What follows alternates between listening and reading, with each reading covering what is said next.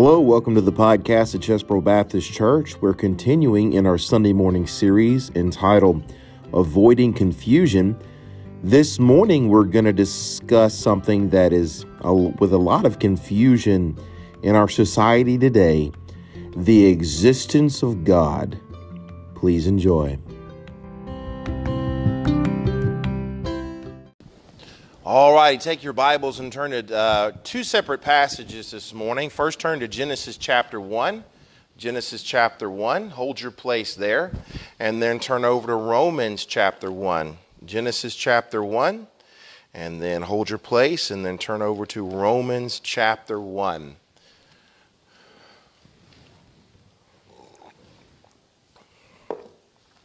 We're going uh, through a new series on Sunday mornings called Avoiding Confusion. The, I, I, I said this last week no word defines what our society is going through in America like confusion. We are a confused nation. We're a confused culture.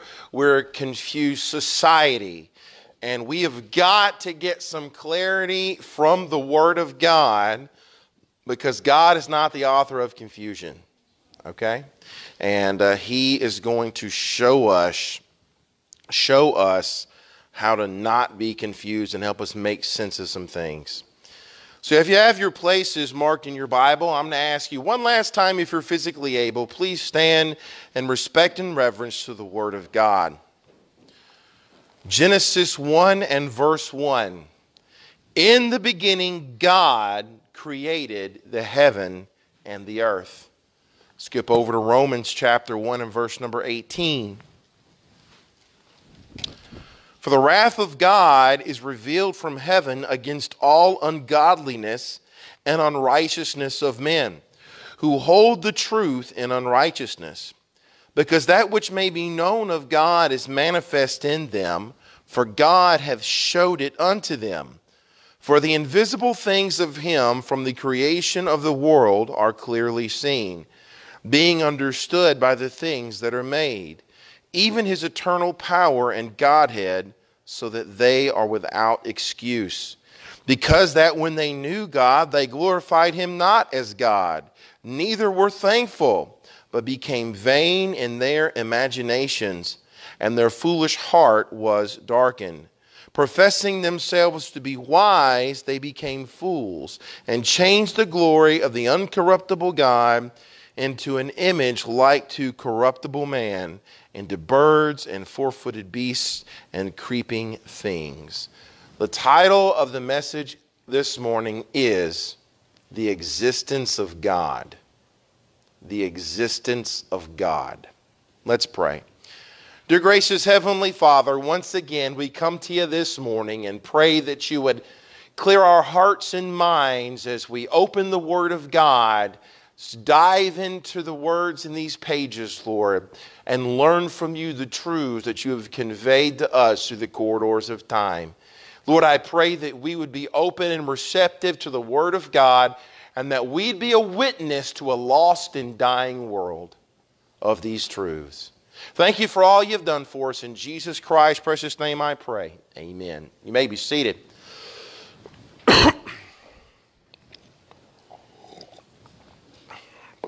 There's a lot of confusion today about some very important issues. Issues ranging from God's existence to the origin of life. What is truth? What is justice? We're going to talk about a very important, very tremendous topic this morning. We're going to talk about the very existence of God. The very existence of God. Because listen, if there is no God, then all of the behavior that we see in society today is justifiable. If there is no God. Perhaps you've been driving down the road and you see on the back of a bumper, you see a bumper sticker on the back of a car, and this bumper sticker says coexist. But it doesn't just say coexist. Every letter in the word is a symbol of another religion. You notice this? Have you seen this bumper sticker? Okay. Let me say, first of all, that America is a land of religious freedom. Aren't you thankful for that today? Aren't you thankful that we, as Americans, we have religious freedom and we can worship God how we see fit? And the king or the president or the government can't tell us, or another church organization can't tell us how to worship God. We can read the Bible and study the Bible, and we can know how God wants us to worship, and we can worship God how we see fit. I'm thankful that we live in a country like that today. However, there's a subtle message behind that sticker, is there not? There's a subtle message. And you know what that message is implying? That message is implying that all the symbols of those religions are equally authoritative, that they all have the same equal authority. And the implication is whether you're a Wiccan whether you believe in Taoism or Christianity or Buddhism or Islam or Hinduism or whatever you would, that all of those things are equally authoritative. But of course, me and you, as Bible believing Christians, we know that there is a name above every name, and that is the name of the Lord Jesus Christ. We know that. You see, the thing is today is you can go to the graves of all the founders of those religions and dig up those graves, and what you will find in those graves is bones. But there's a garden tomb outside of Jerusalem that is empty this morning because my Savior is risen again. So they are not all equally authoritative, but that's what it's implying. I, I read Genesis 1 this morning because I want to show you one thing right at the very beginning of the Bible. Is that the God that the Bible begins with a declarative statement about God. In the beginning, God. Have you ever noticed that the Bible does not try to convince you that there is a God? The Bible just assumes it. The Bible just assumes that God exists. It does not try to convince you that God exists. It just assumes that God exists. And I've, I've never read a, read a book by, and, and the book starts out in the beginning trying to convince you that the author exists. I've never, never read a book like that. Usually you write a book, it's assumed that you exist, okay? There's a document out it's called the Humanist Manifesto.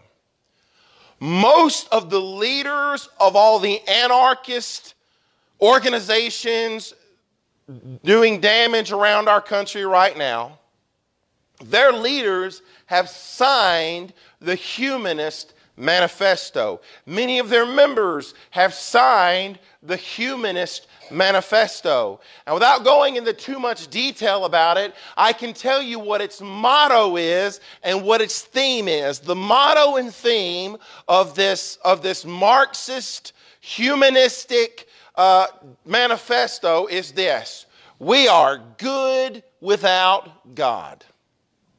We are good without God. Do you know why these people say that they are good without God? Do you want to know that? They say that they are good without God because without God there is no final authority. If there is no final authority, then there is no judgment day. And if there is no judgment day, then I can live however I want to live. That's why they are good without God. Did you know that one third of all Americans aged 35 and younger, one third, say that either there is no God or there's no, if there is a God, there's no way you can know him. So one third of all Americans 35 and under are either atheist or agnostic. In America, it's appalling. It's a far cry from where our country once was. And that's why we're addressing this. That's why we're talking about this. What I want to do is I want to show you this morning three revelations in Romans chapter 1 about the existence of God. Three revelations in Romans chapter 1 about the existence of God. I'm going to jump right into it this morning. Revelation number 1 is we have an inward revelation. We have an inward revelation. God will show himself to anyone who will, who's willing to examine themselves honestly. The first subpoint under inward revelation is something that is called innate truth. Innate truth. What is innate truth? Did you know that God built into every single human being ever born the knowledge that God exists? Every single one, every man, every woman, every child, every human ever born on this planet, no matter what time they were born, what year they were born, what country, what religion they were born under, it doesn't matter. They were all born with the truth that God exists. Let's look at verse 18. For the wrath of God is revealed from heaven against all unrighteousness and unrighteousness of men who hold the truth in righteousness. We know God is righteous or just instinctively. We know that. We know that um, because we, we try to hide our evil deeds. Man would not try to hide our evil deeds if we didn't know that instinctively. But because there is a God, and because we know instinctively there is a God, we know that that God is righteous, and we know that we are unrighteousness. So we wouldn't know we were unrighteous if it wasn't for God. But here's my thing why is God so mad at us? I mean, yeah, we're unrighteous, yeah, we're sinful, but what if a human just doesn't know any better? I mean, if a uh, an infant were to take a rattle and beam you in the head with it really hard and it really, really hurts, do you blame the infant? No, because the infant doesn't know what he's doing. And how can God get mad at us for being unrighteous and sinful when we don't know any better? Well, verse 19 because that which may be known of God is manifest in them, for God has showed it unto them. Do you want to know why God's wrath is so kindled against people that reject Him? Because He put in them the knowledge that He exists because that which may be known of God is manifest to them. To every man and woman ever born is implanted this truth that there is a God, and this is called innate truth. God built into every person the knowledge that he exists. Uh, now, man does not always worship the true God. This doesn't mean that man will always worship the true God. But there is something in every single person that, that knows that there is a God. So, what does this mean? This means that atheism is not natural. It is not natural to be an atheist. The reason you are an atheist is because one, you were fed lies concerning God, or two, you were hurt and because you were hurt, something happened in your life, so you've chosen not to believe in God, but atheism is not natural. It's not normal to deny the existence of God. To deny the existence of God is a deliberate decision. The Bible says, because that which may be known of God. What is known of God? The fact that He is righteous and we are unrighteous. That's what's known. If we know there's a God, then we know that He is law loving, we know He is perfect and righteous, and that we are not. Did you know you came from the factory with some default settings?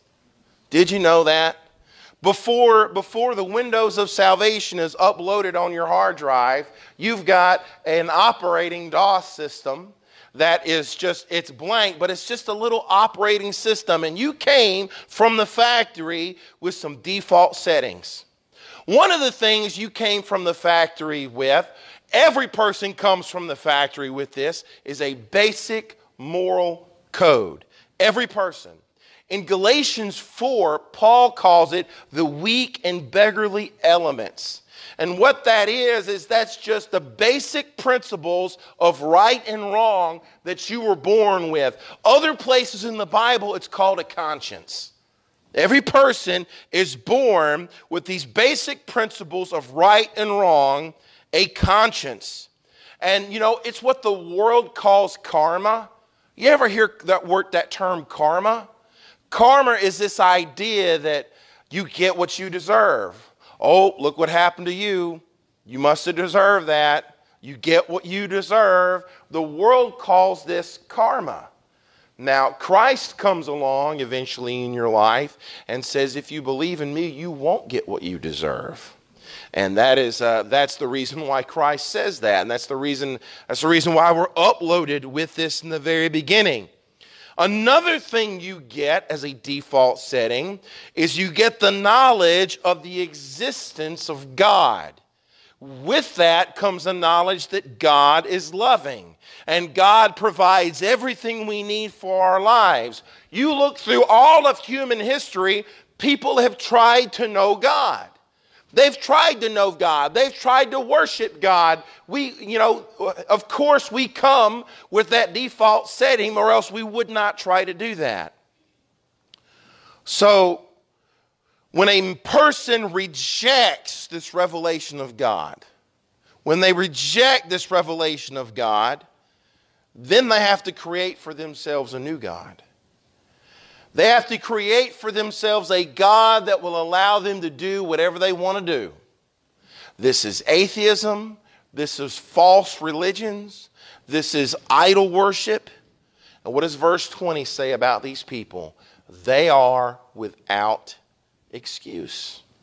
There's no excuse. When you imagine a system that has no need for a creator, you have no excuse. They're without excuse when you choose evolution over creator. Oh, but what about the evidence? I was taught that in school. It doesn't matter. You are without excuse. No, we have the Big Bang, not a creator. You are without excuse. Every system that excludes a creator is chosen by that individual and is reinforced by the world system. Next, we have a unique intellect. Verse 21. Because that when they knew God, they glorified him not as God, neither were thankful, but became vain in their imaginations, and their foolish heart was darkened. Why do I even have that option in the first place? Why do I even have the option not to choose God? Does it make sense to me? If God wanted everybody to choose God, then He should have just made everybody to choose God. Oh, well, that would be creating a civilization of robots, actually. Why do I even have the option not to choose God? I'll tell you why. Because me and you were given a little something called free will. We were given free will. We have a moral free will that God created in me. Okay? Why? Why do I have a free will? Why is that created in me? Well, I'll tell you why. It's the same reason why me and you are different than every other animal on the planet because we were created in the image of God. That's why we have a free will. And why every other pla- every other animal on the planet doesn't. Genesis 1:26 and God said, "Let us make man in our image according to our likeness. Let him rule over the fish of the sea and the birds of the sky." And the cattle. You have a free will because you were made in the image and likeness of God. And the ability to make moral judgments is a part of the image of God that we are like. So that's where our free will comes from, from the fact that we are made in the image of God. Next is moral intellect. We've already talked about this. We are born with a default setting of right and wrong programmed in us. God gave us from the factory a sense of right and wrong, good and evil in each person. Have you ever noticed that most, most cultures in most countries around the world agree that murder is wrong? Have you noticed this? That this isn't just Christian countries that believe that, but for the most part, other countries, you know, for the most part, other countries do too. Other cultures and other societies, for the most part, humans have always agreed that murder is wrong. Have you noticed that for the most part, so people agree that when you work for something, you should have control over that thing because you worked for it? Have you noticed that? Have you noticed also that, that, that humans, uh, uh, for the most part, no matter where they come from, no matter where what country they're from or where they grew up, put less value on the same things? Have you noticed that? Me and you are not going to have a big theological discussion this morning about the moral implications of stepping on a spider. Okay, I picked up the water bowl yesterday and the spider was that big. I crushed that joker. We're not going to have some moral, uh, some moral uh, theological discussion on the implications of crushing a spider. That is, that is not going to happen. Why? Because we value things about the same across the board, humans do. Air, water is cheap. Why? Because it's plentiful. Most cultures agree that murder is wrong. Most cultures agree that stealing is wrong. Most cultures agree that destruction with no reason is wrong. No society can last without laws. No society can last without laws and have order within itself. So, what does this mean? You mean not just the Christian countries believe this stuff too? Well, the Bible talks about that. The Bible talks that in Romans 2, verse 14 and 15. Let me read that to you. Listen to this. For when the Gentiles, which have not the law, listen to this, do by nature the things contained in the law, these having not the law are a law unto themselves which show the work of the law written in their hearts, their conscience also bearing witness, their thoughts the thoughts mean while accusing or else excusing one another. So, why do lost people do the things contained in the law? Because every person is born with the law written in their hearts. The pagan philosophers of Paul's day called this the unwritten law, and it is the law that guides men and points them in the right way. The verse says, Their conscience also bearing witness. You see, people that have never heard the truth of God, they still have a moral compass that they're accountable to. It's their conscience. But listen, don't solely rely on just your conscience. Don't solely rely on that because your conscience can steer you wrong. It certainly can. 1 John 3:20 says, "For if our heart condemn us, God is greater than our heart and knoweth all things." So just because you have a conscience doesn't mean it's always right. Okay? If it goes against God, you need to go with God because God is greater. Now, under unique intellect, we have moral will, we have a moral intelligence, and then we have a moral purpose. Yes, I have a free will. And with that free will, I can put myself into the plan of God. I can either accept the plan of God for my life or I can reject the plan of God for my life. Oh, Brother Brett, what's the plan of God? Ecclesiastes 12, 13, and 14. Let us hear the conclusion of the whole matter. Fear God and keep his commandments, for this is the whole duty of man. For God shall bring every work in the judgment with every secret thing, whether it be good or whether it be evil. You know, pagan philosophers have mused and thought for years what is the meaning of life? What is the purpose of life? Why are we here? Modern day philosophers muse and think and, and pontificate over this same question What is the meaning of life? Why are we here? What is our purpose? When the, the answer is contained in the Word of God. Fear God, keep His commandments. This is the whole duty of man. But these smart people with all these degrees and all this, all this intellectual speak, they reject that. They reject God. They reject fear God and keep his commandments. Why? Because they're too smart for that. They're too smart. I'm too smart to believe in God. I'm too smart to believe that, I, that God created everything and I'm supposed to live for Him. Well, what does the Bible say about those people? Does the Bible say that they're smart? Psalms 14:1 says, "The fool has said in his heart, there is no God." The fool. They are corrupt. They have done abominable works. There is none that doeth good. You see, rejecting God does not make you smarter. Rejecting God makes you a fool. You're a fool for rejecting everything that God has given you inwardly to point you towards Him while at the same time re- retaining your free will.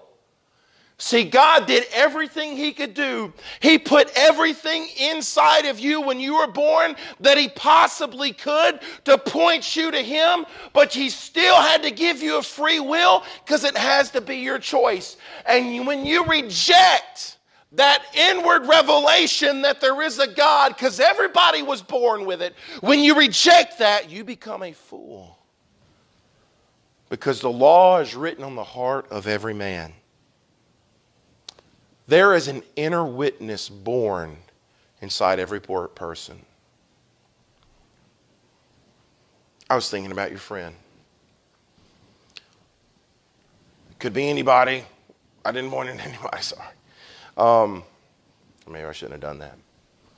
But I was thinking about um, people who just are mad at God and reject God. And they don't even want to hear you think about God. Did you know they have an inner witness inside of them? They were born with someone, with, a, with, with something inside of them that points them to God. And even though they may put on this front, they don't want anything to do with God, there's still something inside of them pointing them to Christ. There's an inner witness inside of every person. So, what does that mean? It means they're without excuse. Oh, Brother Brett, what about the tribes people down in South Africa? We'll talk about that in a minute. Number two, an out, we have an, we have an inward revelation. And number two, we have an outward revelation. Verse 20. For the invisible things of him from the creation of the world are clearly seen, being understood by the things that are made, even his eternal power and Godhead, so that they are without excuse. We have the revelation of cause. Did you know that every effect has to have an adequate cause? And what I mean by that is an effect has to have a greater cause than the effect because of loss of energy. Okay, the, the, the, the effect has to be, the, the cause has to be greater than the effect. Something like the universe is so massively big. It's so massively big, it's so endlessly big that, um, you know, it has to have the cause of the universe has to be bigger than the universe. Do, are you following my line of thinking here? The universe is a cause that is so massively big and almost seemingly endless, endless that the effect that caused the universe has to be greater than the universe. Are you following my, my thinking there? If I started with an apple seed, where did this apple seed come from? The apple. Where did the apple come from? The apple tree. And you just keep going back and back and back and back and trace it all the way back to the first cause. God is the uncaused first cause. He is the uncaused first cause. If every effect has a cause, what cause is bigger than the universe? God. God is bigger than the universe.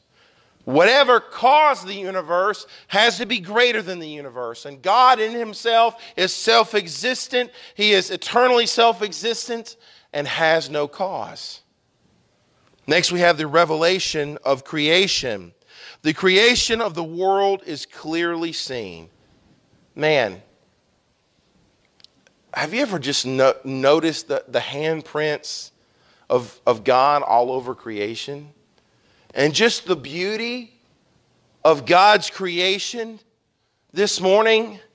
Man, I can just remember last year when we went to the mountains and we just looked at looked at all the majestic mountains and, and, and looked at the smoke coming out of the Smoky Mountains and all the trees and, and the leaves changing and, and just saw the beauty and grandeur of this creation that God has created. And may I say to you this morning that His signature is all over creation, whether you're looking at the Grand Canyon or the Rocky Mountains or the Swiss Alps or the great, vast, big Pacific Ocean, God's fingerprint is all over creation. He causes us to recognize that there is a power that's greater than an accident. There's a power that is greater than human ingenuity. And we see that this creation has order, it's finely tuned. You know what God created means? It means He brought into existence something that previously did not exist. Oh, and the scientist theories, modern day theories of where we came from can't do that. And the Bible tells us in 1 Corinthians 14 40, let all things be done decently and in order. God has an order, God has a plan.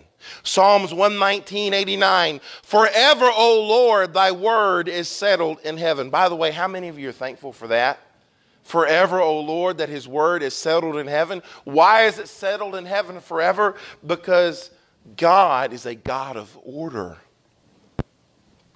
Creation shows a designer. Design demands a designer. I often use this illustration when I talk about uh, evolutionist theory. And when I say evolutionist theory, I not only mean evolution, but I also mean the Big Bang. Okay?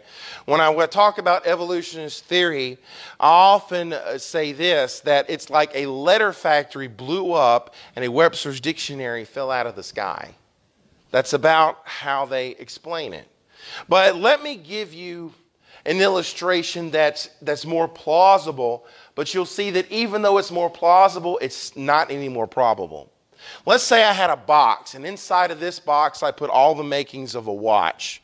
I put the gears, the springs, the face, the hands, the minute hand, the hour hand, the second hand. I put the front and the back and the glass and the wristband. I put all the parts inside this box to, uh, to, uh, to, you know, for a watch. I close the box and I give it to McKenna and I say, McKenna, I want you to shake this box. And for hours, he stands there and he shakes and he shakes and he turns and he throws it in the air and he shakes it and he shakes it. And I come back hours and days later, this whole time, he's been shaking that box. And I say, McKenna, how long have you been shaking the box? Oh, I've been shaking the box for days, Brother Brett. And I take the box and I open the box, and inside the box will not be a put together Rolex. It won't happen. But that's kind of what our brilliant so called scientists say happened. That all the order of our universe happened by an explosion. A, a, a, big, a big bang, a big, a big explosion, a boom, and then all of a sudden there were the planets, and there was the earth, and they were circling in just the right spot, and all the galaxies are circling each other. Oh, it just all happened by a big explosion. What we're saying this morning is that creation shows a designer.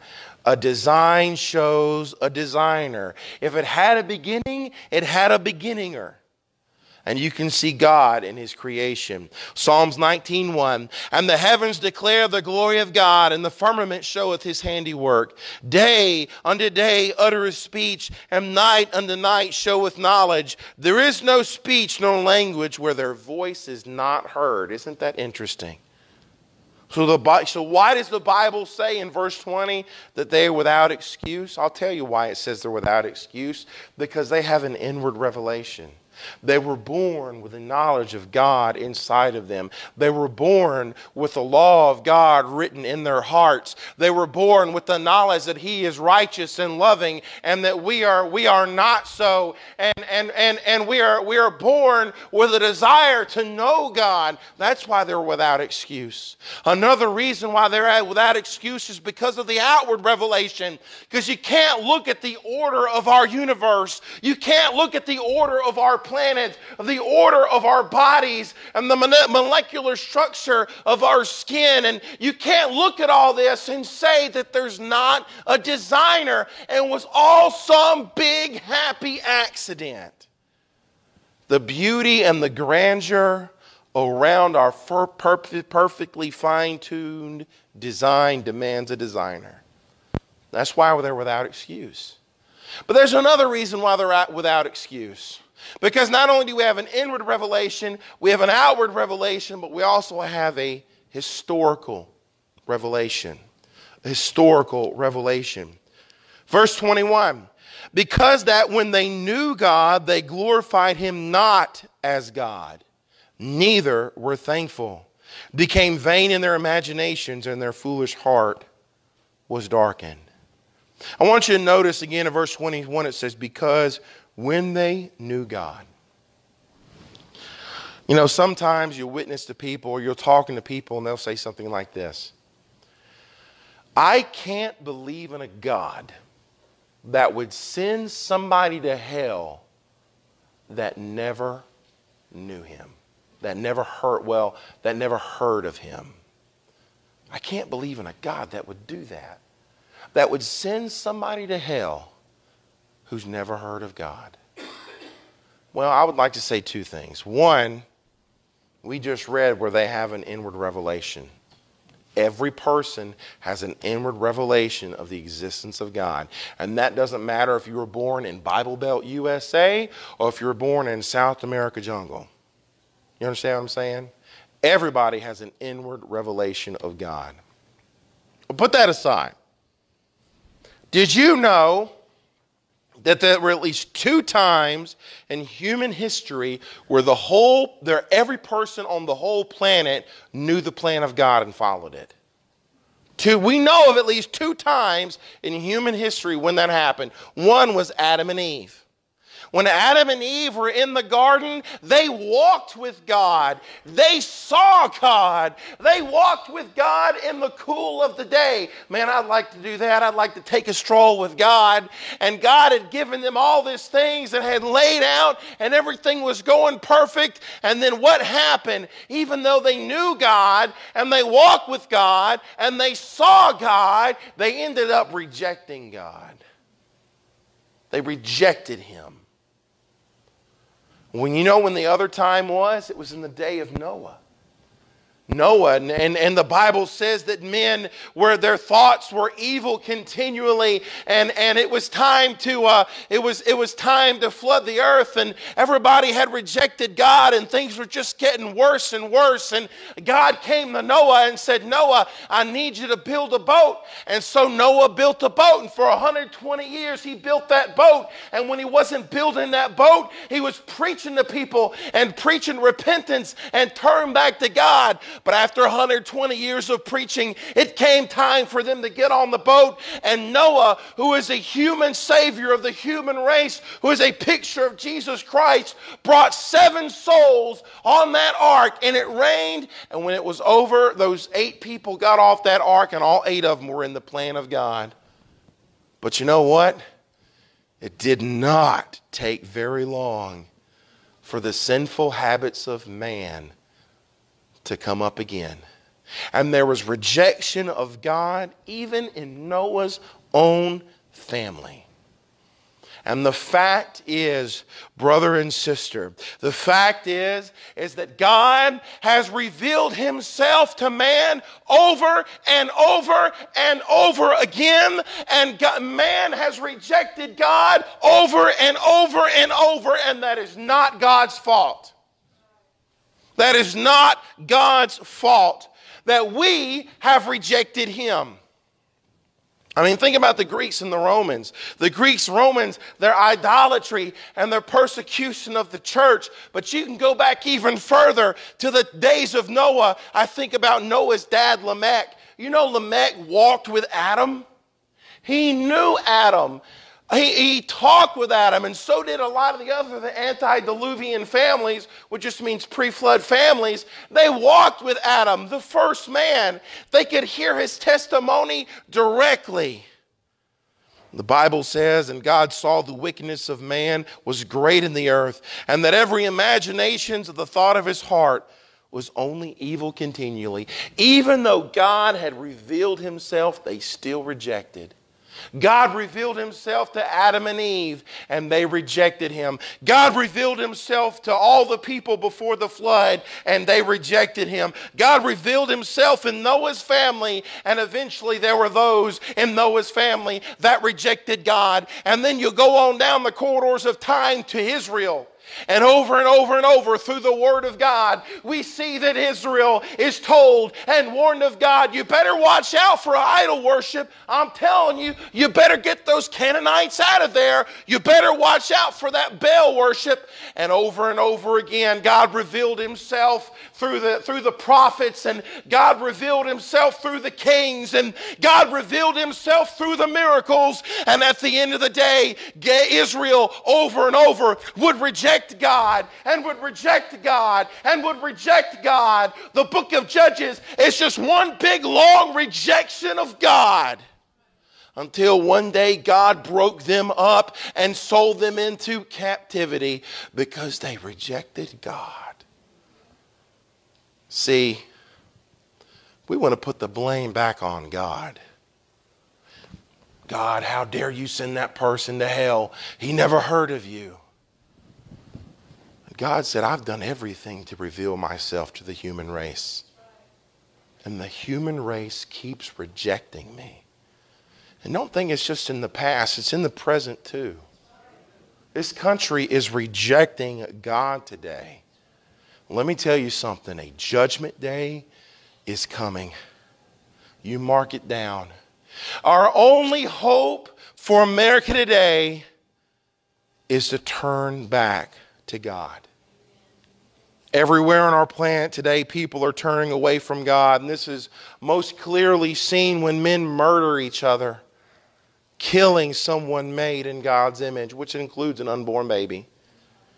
There are too many other examples to cite. Proverbs 1 7 The fear of the Lord is the beginning of knowledge, but fools despise wisdom and destruction.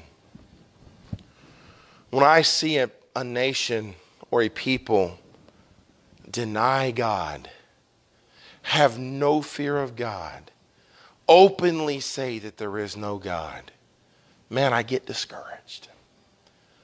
But you know what encourages me?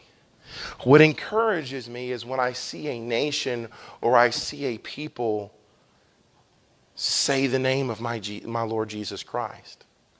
What encourages me is when you have these thousands of people in D.C. come together in prayer and Franklin Graham stands up in the middle of that and grabs a microphone and prays. And in, the, in, in our nation's capital, Washington, D.C., with, with thousands of people in attendance, all, all, all the TV uh, uh, cameras that would cover it pointing that way. And Franklin Graham prays at our nation's capital in the name of Jesus Christ. He didn't say God. He said, in Jesus' name. That's encouraging. People do fear the Lord. Let me read you a quote from G.K. Char- uh, Chesterton. When men choose not to believe in God, they do not thereafter believe in nothing. They then become capable of believing in anything. And do you know why people today turn to Eastern meditation? Do you know why people today start worshiping gemstones and rocks? And why people turn to satanic cults? And why people turn to Wiccans and become witches? And you know why that is? Because their heart is hardened by Almighty God. We see it in past cultures and we see it today. So, I'm going to end today with this question. This, this question is what I'm going to end with. Here's the question What happens when a nation rejects belief in God? What happens? Well, number one, God turns away from them. Romans 1:24 Wherefore God also gave them up to uncleanness through the lust of their hearts. Verse 26 For this cause God gave them up unto vile affections. Verse 28 God gave them over to a reprobate mind. God will give you up. I don't know when that point comes in an individual's life when God gives them gives up on them. It doesn't sound good. I don't know when it is in a nation's life when God gives up on them. I just know that without repentance it will come. It's coming. Let me tell you today, there will be a day of accounting. There will be a day of accounting. And I want to say to you today and say to everybody listening online today, I want to say to you that there is no hope in atheism because they are without excuse according to God's word. There's an inner revelation, there's an outer revelation, there's a historical revelation, and these revelations are telling you you're wrong about God, you're wrong about life, you're wrong about eternal life. For the wages of sin is death, but the gift of God is found in the Lord Jesus Christ. Hebrews 9 is still in the Bible. And it is appointed unto men once to die, and after this, the judgment. But you see, God still loves anybody who's willing to turn to Him. Rome, uh, Hebrews 11, 6. But without faith is it, it is impossible to please Him. For he that cometh to God must believe that He is, and that He is a rewarder of them that diligently seek Him. There is a God, and that God loves you. There is a God that spoke this world into, an ex- into existence. Yes, He is a God that will judge. He is a God of eternal wrath. But He's also a God that loves. And He's a God that gave you an escape. He's a God that will give you a home in heaven. God does not want anybody to perish. He is not willing that any should perish, but that all should come to repentance. What a loving God we serve today. Friend, are you in God's heart today? The great, creative, powerful God so loved the world that he gave his only begotten Son, that whosoever believeth in him should not perish but have everlasting life. What a wonderful God we serve today. If you don't know him, I would like to encourage you to come to him this morning. Come to his forgiving Son. Find redemption in blood that was shed through the power of resurrection. Come to God today. And if you claim to be a Christian, but you've been marching to the beat of the world's drum, it's time to come back to the Bible. It's time to get a biblical worldview. How you avoid the confusion in our culture is getting in the Word of God. Every head bowed, every eye closed.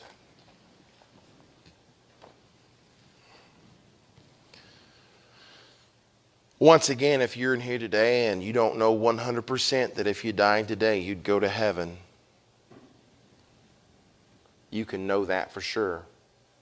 If that's you in here today, when the invitation plays, if you'll come down to this altar, we'll take a Bible and we'll show you how you can know that you're on your way to heaven. you don't have to leave wondering today. Maybe you're in here today and you are a believer and you are saved and you do have Jesus in your life, but you've been marching to the beat of the world's drum. You've been looking at this world through a worldly viewpoint instead of a godly viewpoint, and it skewed your vision to what is the plan of God and what isn't the plan of God. And what I'd like for you to do is to dump a worldly view and come back to a biblical worldview. It happens all the time. Christians are so indoctrinated by the world that they start looking at the world through worldly secular glasses when they should be looking at the world through the Word of God. It's time today to get back a biblical worldview. We're going to pray and then we'll stand and our invitation will begin.